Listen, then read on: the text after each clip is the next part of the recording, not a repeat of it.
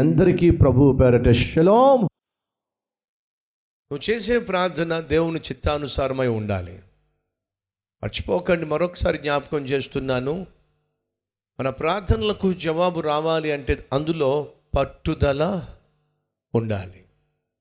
మరలా మరలా దేవుని సన్నిధికి వచ్చి ప్రార్థించేటటువంటి మనస్సు కలిగి ఉండాలి. జ్ఞాపకం ఉందా, రోడ్డు ప్రక్కన పడి ఉన్న ఒక భిక్షగాడు అదే మార్గంలో యేసయ్య వస్తున్నాడని చెప్పి విని, దావీదు కుమారుడా నన్ను కరుణించో ప్రార్థన చేశాడు. వెంటనే జవాబు వచ్చిందా? రాలా. అదే మార్గంలో యేసయ్య వెళ్ళిపోతా ఉన్నాడు. మళ్ళీ గట్టిగా దావీదు కుమారుడా యేసో కరుణించో గట్టిగా అరిచాడు. జవాబు రాలా. దావీదు కుమారుడా యేసో కరుణించో. అలా అరుస్తున్నప్పుడు చుట్టూ ఉన్నవాళ్ళు అతన్ని నోరు మూసేసే ప్రయత్నం చేశారు. ఊరుకో, అలా అరవకో, నోర్మై అన్నట్టుగా చుట్టూ ఉన్నవారు పాపం అతను నోరు మూసేసే ప్రయత్నం చేశారు. కానీ ఆ భిక్షగాడు ఏం చేశాడో తెలుసా? ఇంకా గట్టిగా దావీదు కుమారుడా యేసో నన్ను కరుణించు అని ప్రార్థన చేస్తే యేసుక్రీస్తు తనను దాటిపోతున్నట్టుగా అతనికి అనిపించింది.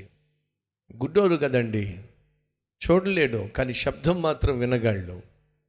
చాలామంది జనం తన ఎదుట వెళ్తూ ఉంటే అడిగాడు, ఎవరు, ఏమిటి, ఇంతమంది వెళ్తున్నారు ఏమిటి? ఎవరో చెప్పారు, యేసుక్రీస్తు ఈ మార్గంలో వెళ్తున్నాడు. ఆ యేసయ్యను గూర్చి గతంలో విన్నటువంటి ఆ గుడ్డివానికి ఒక ఆశ పుట్టింది, ఆశ కలిగింది. ఏమిటి ఆశ అంటే, ఎంతోమందిని బాగు చేశాడట, కుంటి వాళ్ళను నడిపించాడట, గుడ్డి వాళ్లకు కళ్ళు ఇచ్చాడట, చచ్చిపోయిన వారిని సహితం లేవనెత్తాడట. అలాంటి గొప్ప దేవుడు నా ఎదుటి నుంచి వెళ్తున్నప్పుడు నోరు తెరిచి ఆ యేసును అడిగితే తప్పేమిటి అని చెప్పి పాపం ఆశతో అడిగాడు. మొదటిగా జవాబు రాలా. రెండోసారి గట్టిగా కేకలేశాడు, జవాబు రాలా. మూడోసారి కేకలేశాడు, జవాబు రాలా.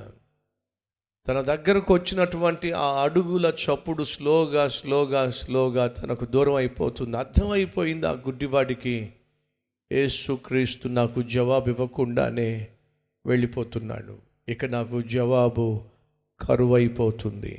ఈరోజు మన మధ్య ఎవరైనా ఉన్నారా? రోజు రోజుకు రోజు రోజుకు యేసుక్రీస్తు నాకు జవాబిస్తాడు అనే ఆశ కరువైపోతుంది, నా కష్టాలు తీరతాయి అనే నమ్మకం కరువైపోతుంది, మంచి రోజులు వస్తాయి అనేటటువంటి ఆశ నాలో అడుగంటిపోతుంది. ఏమిటో యేసుక్రీస్తు జవాబు ఇవ్వకుండానే నాకు దూరం అయిపోతున్నాడు అనే భావన కలిగిన వాళ్ళు మీలో ఎవరైనా ఉన్నారా? ఆనాడు ఆ గుడ్డివాడికి అదే భావన, యేసయ్య నాకు జవాబు ఇవ్వకుండానే వెళ్ళిపోతున్నాడు.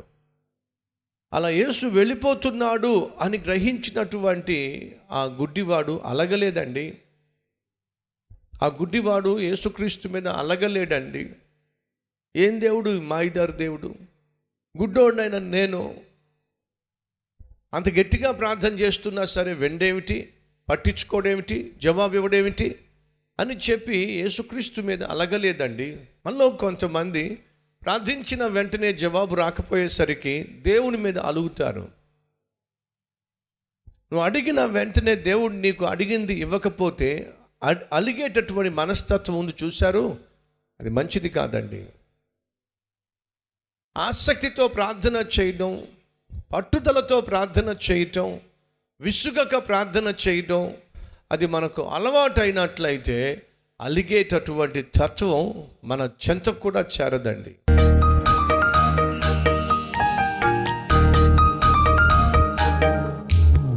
ఏ పరిస్థితి నీ చేయి జారలేదని, మా దృష్టిలో పరిస్థితులు చేజారిపోయినా, బిడ్డల భవిష్యత్తు చేజారిపోయినా, ఉద్యోగము వ్యాపారము చేజారిపోయినా, సమస్తము నీ చేతిలోనే ఉన్నవి అని సూటిగా మాతో మాట్లాడావు. అయ్యా, చేజారిపోతున్నాయి అనుకుంటున్న వాటిని మీరు చేజిక్కించుకొని మీరే మరలా తీసుకొచ్చి మా చేతిలో పెట్టండి నాయన. మీరు ఆశించినటువంటి అద్భుతమైన ఆత్మీయత మాకు అనుగ్రహించండి. మీరు ఆశించినట్టుగా జీవించే జీవితం మాకు దయచేయండి. ఏ ప్రేత వస్త్రమైతే, పాత వస్త్రమైతే మాలో ఉందో దాన్ని మా నుంచి తొలగించండి. వెనక్కి తిరిగి చూడకుండా నిన్నే వెంబడించే జీవితము మా అందరికీ అనుగ్రహించమని యేసు నామం పేరట ఈ ప్రార్థన అర్పిస్తున్నాము తండ్రి. ఆమేన్.